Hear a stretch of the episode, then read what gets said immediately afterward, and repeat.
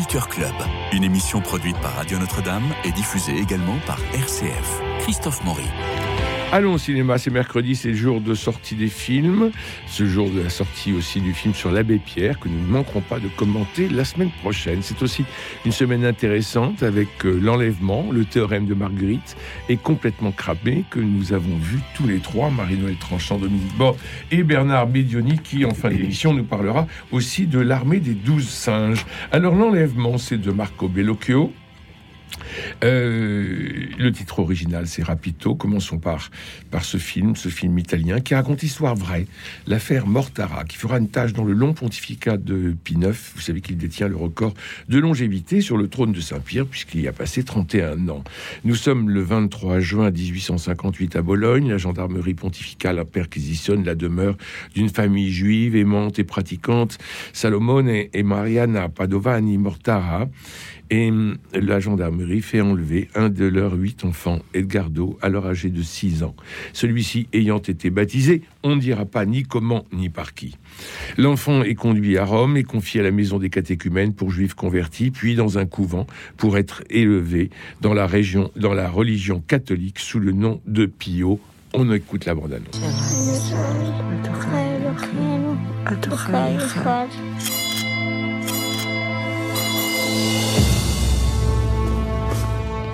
Signor Mortara, suo figlio Edgardo è stato battezzato e ho l'ordine di prendere. Cosa? Un battesimo non si può annullare. Suo figlio non è più ebreo, suo figlio è cristiano. Lo porterete via? Sì.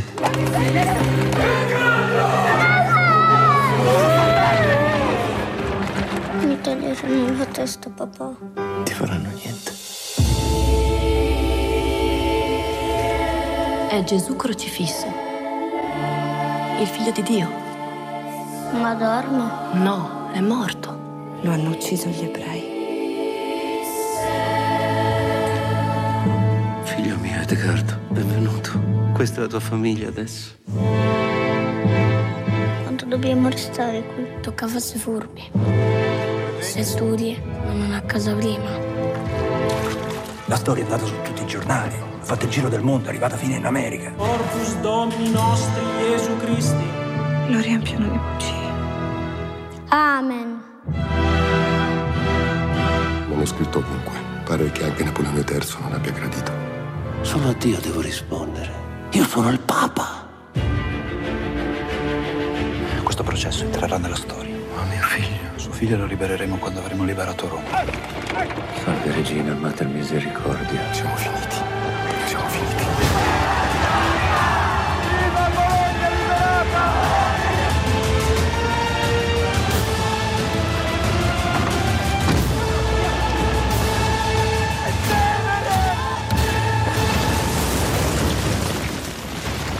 Que vous avez remarqué que l'inquisiteur de Bologne s'appelle Ferretti, du nom de la famille de Giovanni Maria Maestai Ferretti, alias Pineuf J'avais Voilà. entendu Felletti. Felletti. Ferretti. Felletti, Ah, je crois. c'est à vous. Allez, commencez. Ah, c'est déjà euh, l'enlèvement, c'est tout à fait euh, prodigieux, j'ai trouvé. C'est déjà un tour de force de faire un film aussi intelligent et captivant sur un sujet historique aussi complexe. Mais Bellocchio fait mieux encore, euh, un film très très beau, euh, presque un opéra. Mhm. Euh, il y a d'ailleurs eu, je l'ai appris à l'occasion, un opéra sur cette affaire historique qui est peu connue en France, l'affaire Mortara, mais qui est très connue en Italie. Et l'histoire est passionnante. Bellocchio la raconte avec une force dramatique euh, remarquable qui tient constamment en haleine avec des changements de ton, de registre, de tempo. Pour en donner l'idée, je voudrais évoquer simplement l'ouverture. Il nous plonge dans une scène d'intimité familiale, d'abord très jolie, très réussie, avec des enfants qui jouent. Ils sont tous beaux. ils sont tous beaux. Il y a un charme de, de, de tableaux d'intérieur euh, merveilleux, euh, avec des jeux, des prières. Et très scène, aimante. Oui, hein très, c'est très chaleureux. Très... Et puis cette scène est brusquement interrompue par euh, l'irruption de gendarmes qui sont venus donc embarquer le petit Edgardo de 6 ans. Et la scène est d'une intensité, d'une violence absolument saisissante. Et on suit l'enfant ensuite on change encore complètement de ton et on suit l'enfant embarqué, c'est le cas de le dire, parce qu'on lui fait prendre une barque pour aller de Bologne vers Rome. Et la scène, alors là, est lente, fantomatique, presque un peu fantastique, parce qu'on est dans un, dans un mystère, cet enfant emmené par des étrangers sur une barque. Et c'est plein de mystères et d'effroi et d'attente. Rien que ce triptyque initial est absolument magistral. Et à d'autres moments, on assistera à des visions mystiques, à des cauchemars satiriques. Hum, la mise en scène est constamment inventive avec des plans d'une beauté remarquable et qui évoque la puissance, la solennité, la ruine. Il y a des places désertes avec des passages de chevaux, de voitures. Euh, c'est étonnant de, vigueur euh, plastique et, de force évocatoire. Et cette mise en scène constamment inventive euh, et le scénario est remarquable parce qu'il rend compte sans, sans simplification de divers aspects de l'affaire. La famille, bien sûr, la religion, la politique. Euh, l'autoritarisme ecclésial. On découvre peu à peu les divers plans. Oui, mais aussi la raison théologique et les, euh, on découvre peu à peu les divers plans quand la hein. presse s'en mêle et, que l'affaire prend un, un tournant mondial oui, une dimension internationale. Et en même temps, on voit en arrière-plan la révolution italienne, la progression et la fin des États pontificaux. Donc, euh, on a tout cet arrière-plan historique euh, épique qui est vraiment présent. Et avec tous les autres, là où le film est très fort, je trouve, c'est que tout en dénonçant clairement le rapt en effet, et la conversion forcée et l'emprise de la papauté, de l'Église catholique, il ne tombe pas non plus dans un discours euh, manichéen et caricatural, sauf quand il est délibérément caricatural par l'intermédiaire de la presse. Mais il maintient jusqu'au bout une ambiguïté extrêmement forte et profonde sur le fort interne d'Edgardo. Ce petit Edgardo, il grandit donc éduqué par l'Église catholique et il deviendra prêtre. Et la question reste euh, finement posée. Est-ce qu'il adhère vraiment à la foi catholique Ou est-ce un lavage de cerveau? Ou est-ce un conditionnement? Oui, il est d'abord embrigadé, mais rien ne dit qu'il n'y trouve pas sa liberté, car enfin, il devient prêtre, et à la fin, il y a une scène, je ne sais pas si on peut en dire un mot, non Mais elle est terrible. Elle est à la fois terrible et étonnante, parce qu'il y a une double conviction, peut-être. Il faut pas, le, je trouve que Bellocchio très intelligemment et très profondément, il parle tout le temps du fort externe, de tout ce que tous peuvent euh, euh, considérer et appliquer, mais il reste le fort interne. Et ça, on ne sait pas ce que le petit Edgardo devenu grand a vécu profondément. Oui, euh, bah, c'est un fait historique, oui, qui, tourne une, lourde page de l'Église tout de même. Mm. Alors, est-ce qu'on peut le voir comme un film anticlérical ou antipapal? Parce que le, pape Pie IX est très contesté. À la fin, d'ailleurs, on le voit. Le, peuple, le, Mais c'est bien remis dans son contexte historique. Voilà, c'est remis dans un contexte historique. C'est un film historique. Hein. Ils, veulent balancer son cercueil dans le Tibre. Oui, hein. exactement. Oui, ça va très loin. Mais il, est, donc, euh, donc, c'est à, la fois édifiant. C'est un, réquisitoire contre l'Église italienne au, au 19e siècle. C'est filmé en effet d'une façon très, très, esthétique, très esthétique, dans les clairs-obscurs. Hein. C'est un film très sombre.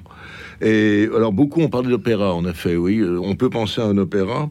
Euh, et, puis on peut, on peut réfléchir sur la religion euh, dont l'exigence devient intolérance. C'est ça, c'est ça qui peut le plus choquer, où la, foi et, et où la foi devient le, le guide d'une séquestration, quoi, d'un enlèvement, d'une Mm, séquestration, mm, mm, mm. une transformation. Sinon que le, le petit Et la déchirure d'une famille. oui, et, et ce petit garçon va évoluer. Euh, on ne sait pas si c'est contre son gré d'ailleurs. C'est Mm. peut-être ça oui. le, le vrai mystère du film. Mais oui, c'est c'est que ça. il, il- il se- trouve finalement, sauf, il y a- sauf une scène où il va rejoindre sa mère, Avec mais sa à part mère, ça, voilà, il y a une scène, mais après, il est complètement Oui. intégré à l'Église C'est catholique. dix ans après. Et, papa. Bah oui, dix ans après. Les dix ans après. Alors la, la mise en scène est assez implacable, c'est un, c'est c'est intéressant, c'est une parabole sur l'intolérance aussi et sur l'intolérance de l'Église, euh, parce que l'intolérance peut correspondre à l'intolérance et à l'intransigence. Et ça, c'est ce que dit le film en filigrane aussi. Alors moi, moi j'y vois, je ne sais pas quelle, quelle est l'idée de Bellocchio là-dessus, mais euh, je ne sais pas si Bellocchio a la foi. Si, s'il est croyant ou est-ce qu'il n'y a Je pas ne une crois pas. critique tout Je de même pense de, pas. et- et Ah bah il y a en tout cas, il y a, il y a- Une il y a critique de l'Église, Et mais puis- de la foi. Et Voilà. puis il y a une accusation du crucifix.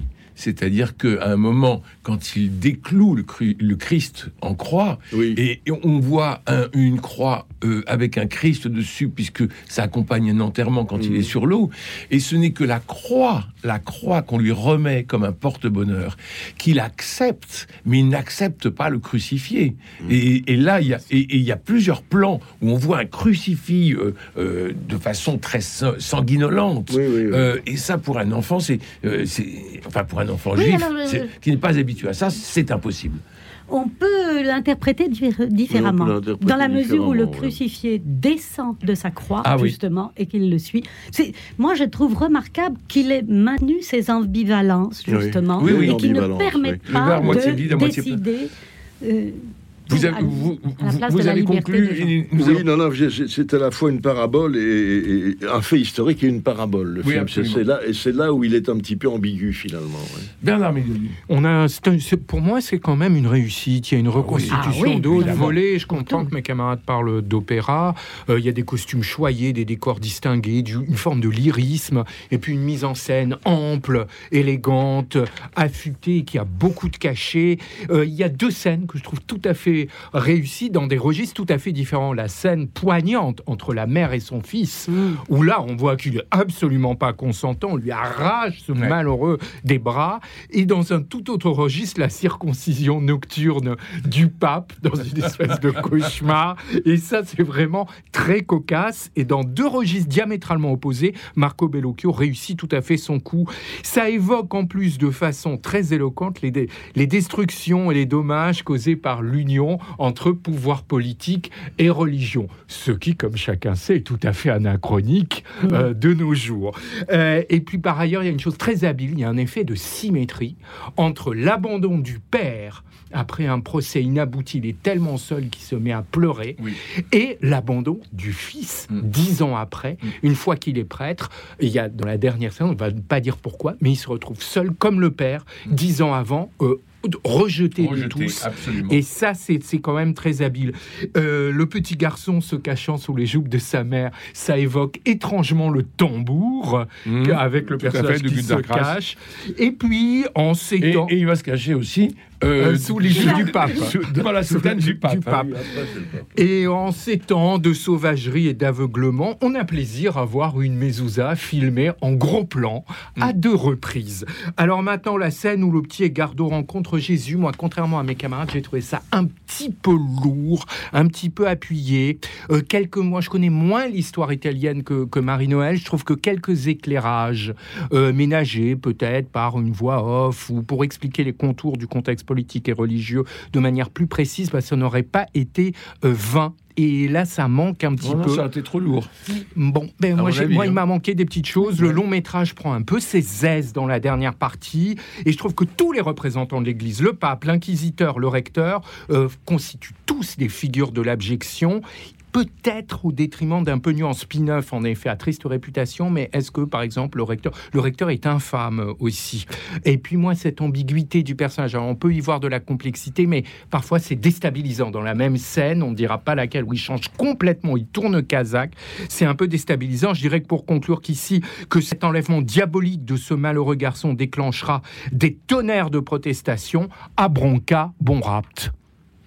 Voilà, le théorème de Marguerite maintenant de Anna Novion avec Mathieu Robin, Ella Rouf formidable, Jean-Pierre Daroussin, plus vrai que nature, et Clotilde Courreau. Alors c'est Marguerite Hoffman qui a 25 ans, elle est chercheuse à Normal Sub, section elle vit seule, isolée, enfermée dans son intelligence qui n'a de langage que les mathématiques. Elle travaille sur sa thèse, sur les nombres premiers, avec un directeur de thèse plus vrai que nature, Jean-Pierre Daroussin, je l'ai dit, qui a entre autres doctorant un certain Luca, gosse, tromboniste dans la fanfare de l'école, et pop, on sait que ça va se passer, les deux jeunes gens font forcément, vont forcément se retrouver et unir leurs forces pour démontrer l'indémontrable. Elle gagne de l'argent en jouant au majon, son intelligence handicapante triomphe finalement. Je m'appelle Marguerite Hoffman, j'ai 25 ans et je suis en dernière année de thèse de mathématiques à l'UNS.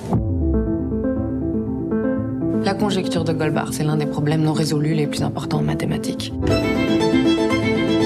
Marguerite Pas trop stressée, ma fille chérie Je suis en pleine relecture, là. J'ai pas compris ton calcul de la constante C. Tu peux pas chasser K, N et delta simultanément En effet, ça invalide tout votre raisonnement.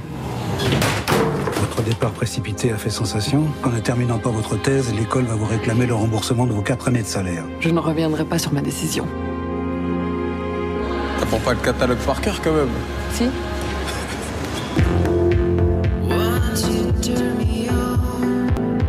Vous n'avez pas payé le loyer de son massif. Hein. Comment tu comptes réunir 1000 euros avant samedi Majon. Je vous trouve des parties, je prends 20%. Majon, Majon, Majon. Tu peux comprendre que j'ai peur pour toi, que je puisse m'inquiéter après tout ce qui s'est passé Tu t'inquiéteras toujours. C'est pour ça que c'est plus facile de te mentir.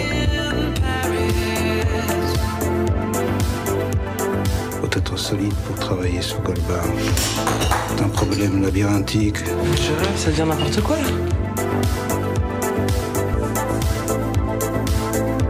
J'ai trouvé le dernier mouvement. C'est une nouvelle méthode, ça n'a jamais été fait. Il est magnifique. Il faut absolument que je te le montre. Dominique Borne. Oui, alors, bah, cette fille a une passion. C'est l'histoire d'une passion d'abord, ce film. Mais cette passion, c'est les mathématiques. Elle ne vit que pour ça. Elle n'existe que pour ça. Et elle, va, elle, veut, elle veut défendre sa thèse. Donc sur une, sur une complexité mathématique qui s'appelle la convecture de Goldbach. Euh, comme absolument nul en maths, je peux pas dire si ça existe ou pas, mais enfin bref, ça, c'est un, ça demande une étude très longue sur un tableau. Enfin bref. Et puis là, quelque chose à chope, il y a quelqu'un qui la contredit, elle se décourage et là, elle choisit d'aller vers la vie. Et euh, alors on se dit, ça y est, elle va, elle va découvrir le plaisir, elle va découvrir la, la voix des autres, mais elle est toujours préoccupée par, par ce qu'elle n'a pas trouvé. C'est très intéressant parce que c'est un film sur l'étude. On avait eu ça déjà. C'est pour être une continuité de La Voix Royale dont on avait parlé il y a quelques semaines euh, sur cet élève qui voulait à tout prix rentrer à Polytechnique et qui consacrait toute sa vie aux études. Et on est pris. Alors c'est très curieux parce que moi je suis pas du tout matheux, mais j'ai été captivé par le film et par cette recherche à laquelle je ne comprenais rien. Ce qui m'intéressait, c'était pas tellement le sujet, c'était sa recherche. Et le film est sur la recherche et la passion. Et ça, ça, ça, je trouve ça passionnant. C'est très bien montré. L'interprète est très bien. Euh, ça reste un film un peu marginal, mais très intéressant. Et, puis, euh, bon, il y a une morale tout de même, c'est que finalement, elle va revenir aux mathématiques qui vont l'amener à redécouvrir le sentiment. Donc ça se retourne un petit peu. Et, et ça, c'est pas mal. Non, c'est très bien fait. C'est encore une fois l'étude d'une passion. C'est très difficile de parler d'une passion. Une passion, ça s'explique pas. Au cinéma, on, on parle de passion amoureuse. On parle rarement d'une autre passion. C'est très rare. hein. Et là, on parle d'une autre passion. Et c'est même encore une fois, ça reste quelque chose d'assez abscon pour le néophyte. Le film est intéressant, euh, passionnant et touchant. Voilà. Merci beaucoup. Marie-Noël, parlez-nous de Oui. ce film que vous avez vu. et que j'ai beaucoup aimé aussi parce que, comme le dit Dominique, c'est euh, euh, la recherche, euh, le fond, et puis une personnalité, la recherche de la vérité, la recherche de, de l'existence aussi, de la réalité existentielle. Ça se heurte. Il y a le rationnel et l'irrationnel, le- la rigueur mathématique, et puis l'aléatoire des rencontres, de hasard, des sentiments. J'ai beaucoup aimé, comme Dominique, qu'elle ne qu'elle garde sa ligne. Le personnage principal a une personnalité euh, extrêmement attachante et intéressante et originale. et hum, mais pas du tout voulue. Et elle n'est jamais dans l'apparence. Elle est, comme le dit son d'abord rival et ensuite ami et, et amoureux Lucas, euh, elle est drôle au double sens du mot, au sens euh, comique, Mmh. elle est drôle à force de sérieux, et au sens bizarre, euh, elle est atypique, elle, ne se soucie pas de son apparence, euh, elle, elle n'est pas Elle est enfermée, enfermée dans son Alors, au, intelligence. dé- au départ, Ouais. elle est enfermée, en effet, dans son monde concentré et fermé d'étudiantes ultra brillantes et, et déjà très très avancées dans les études. Et, et le, le vase clos de Normal Sup, qui est très mm, plaisamment euh, évoqué, avec son, son côté euh, euh, rigoureux. Oui, mais déconnant, avec sa fanfare. avec, voilà, avec, son ses- folklore. Oui, oui. Avec- et, et avec son folklore. Et, et elle en sort parce que elle subit une humiliation très violente, une, alors là, une claque terrible, l'aile la plus brillante, euh, une claque terrible Quatre au début Normal du Sup, film. hein. Et elle claque la porte de Normal Sup et elle se retrouve donc dans le monde ordinaire, euh, obligée de chercher euh, du travail. Et la passion des mathématiques va ressurgir presque par hasard au fil de d'abord parce que euh, dans un institut de sondage elle peut pas s'empêcher de faire des remarques sur les biais cognitifs euh, qui sont employés. Alors elle se fait renvoyer et elle est suivie par une petite danseuse qui euh, apprécie sa euh, Et qui va être sa coloc. sa colo- et qui devient sa coloc et qui est une danseuse. Alors là, il y a des scènes, par exemple, de, de boîtes de nuit qui sont charmantes. La scène de boîte de nuit, c'est vraiment le pont aux ânes de tous les films. On en voit dans tous les films. Elle est très bien filmée ici, avec une très bonne musique, notons-le en plus. Très bien filmée, très bien montée, avec une très bonne musique. Et Marguerite se retrouve là-dedans, de même qu'elle va jouer au mahjong pour gagner sa le prix de sa location. Il nous reste que Elle- trois minutes. elle est vraiment dans, euh, euh, très à l'aise et très étonnante. Dans- et- et très- donc c'est plein de charme, d'inattendu, de pittoresque, et reste- en même temps avec un vrai fond Il nous, reste, intelligent. et il nous reste trois minutes pour parler de Complètement cramé de Gilles Gartinier avec euh, John Malkovich, Fanny Ardant, euh, Eugénie Ancelin. Depuis qu'il a perdu sa femme, Andrew Blake n'a plus le cœur à rien. Un ultime élan le pousse à quitter Londres pour retourner en France, à la propriété où il l'avait rencontré. Ce voyage vers le souvenir des jours heureux ne va pas du tout se passer comme prévu. On écoute un bout de bande-annonce. L'entrée du personnel se fait par l'office. Plus loin. Ah, et J'ai mis une annonce pour recruter un employé de maison. Trop la classe. On dirait un British. je suis un British. Oh, ça va pas être simple. Qu'est-ce qu'il nous apportera Je cherchais du réseau. Et moi, je fais de la broderie avec mes guibolles et je suis Miss France. Vous n'êtes pas Miss France. Vous savez, monsieur. Voilà, vous avez euh, 45 Steak, secondes Je suis bien chacun content pour de plus parler de ce homme ici. de votre film. Vous avez euh, 45 secondes chacun pour parler de Complètement cramé. Oui. Oh, bah, c'est une comédie en demi-teinte entre nostalgie et quiproquo. Mais ça ne suffit pas à faire quelque chose. Il y a John Malkovich, un point c'est tout. Euh, il y a d'abord, avant tout, et, et au total uniquement John Malkovich, son accent, sa présence, mais autrement, euh, Fanny Ardant fait un peu de la figuration, Émilie Dequesne impose l'autorité d'une gouvernante, c'est gentillet, c'est- un peu poussiéreux et sans humour. Oui, c'est oui, c'est très, c'est très mou, très mou et très doux, euh, voire euh, douillet. On s'enfonce dans cette comédie assez informe où règne en effet le charme de John Malkovich qui est assorti parce qu'il est toujours euh, le côté il a toujours ce côté ouaté et nébuleux qui qui qui fait merveille et Fanny Ardant moi je trouve qu'ils ont de très bons échanges tous les deux voilà Ber- Bernard Il y a un décor majestueux, pittoresque, malicieux. Le ton, je suis d'accord avec Marie-Noël, doux et douillet, mais qui possède une aménité veloutée. La musique est très travaillée. Et le chat offre à la fiction beaucoup de, de distinctions, de joliesse. Maintenant, les dialogues sont pauvres. La direction d'acteurs est versatile. Il y a des moments où les acteurs jouent mal, pas les deux principaux. Les enjeux du scénario sont quand même maigrelets. La fiction n'a guère d'esprit alors qu'elle se voudrait très cocasse. Et en 5 secondes pour finir. Euh, le alors, on peut dire que ce brasier semble étonnamment inutile. 20 partout, la balle aux cendres. Merci. Et tandis que le générique arrive, il me reste à vous remercier. Au sort demain. vous, Bernard Milioni. Formidable Terry Gilliam. Et l'armée des douze singes est absolument à voir, mais nous en parlerons peut-être la semaine prochaine. Merci Cédric Cobat, François Dieudonné, Philippe Alpech, Louis-Marie Picard et Camille Meyer pour la réussite technique de cette émission. Alors demain, nous nous retrouverons avec Jean-François Roth pour parler de l'abbé de Rancet et des relations de la mort de quelques religieux de la trappe cette saison. Et puis après, je veillerai à moins évoquer la mort que la vie. C'est le plus important. Alors je vous embrasse.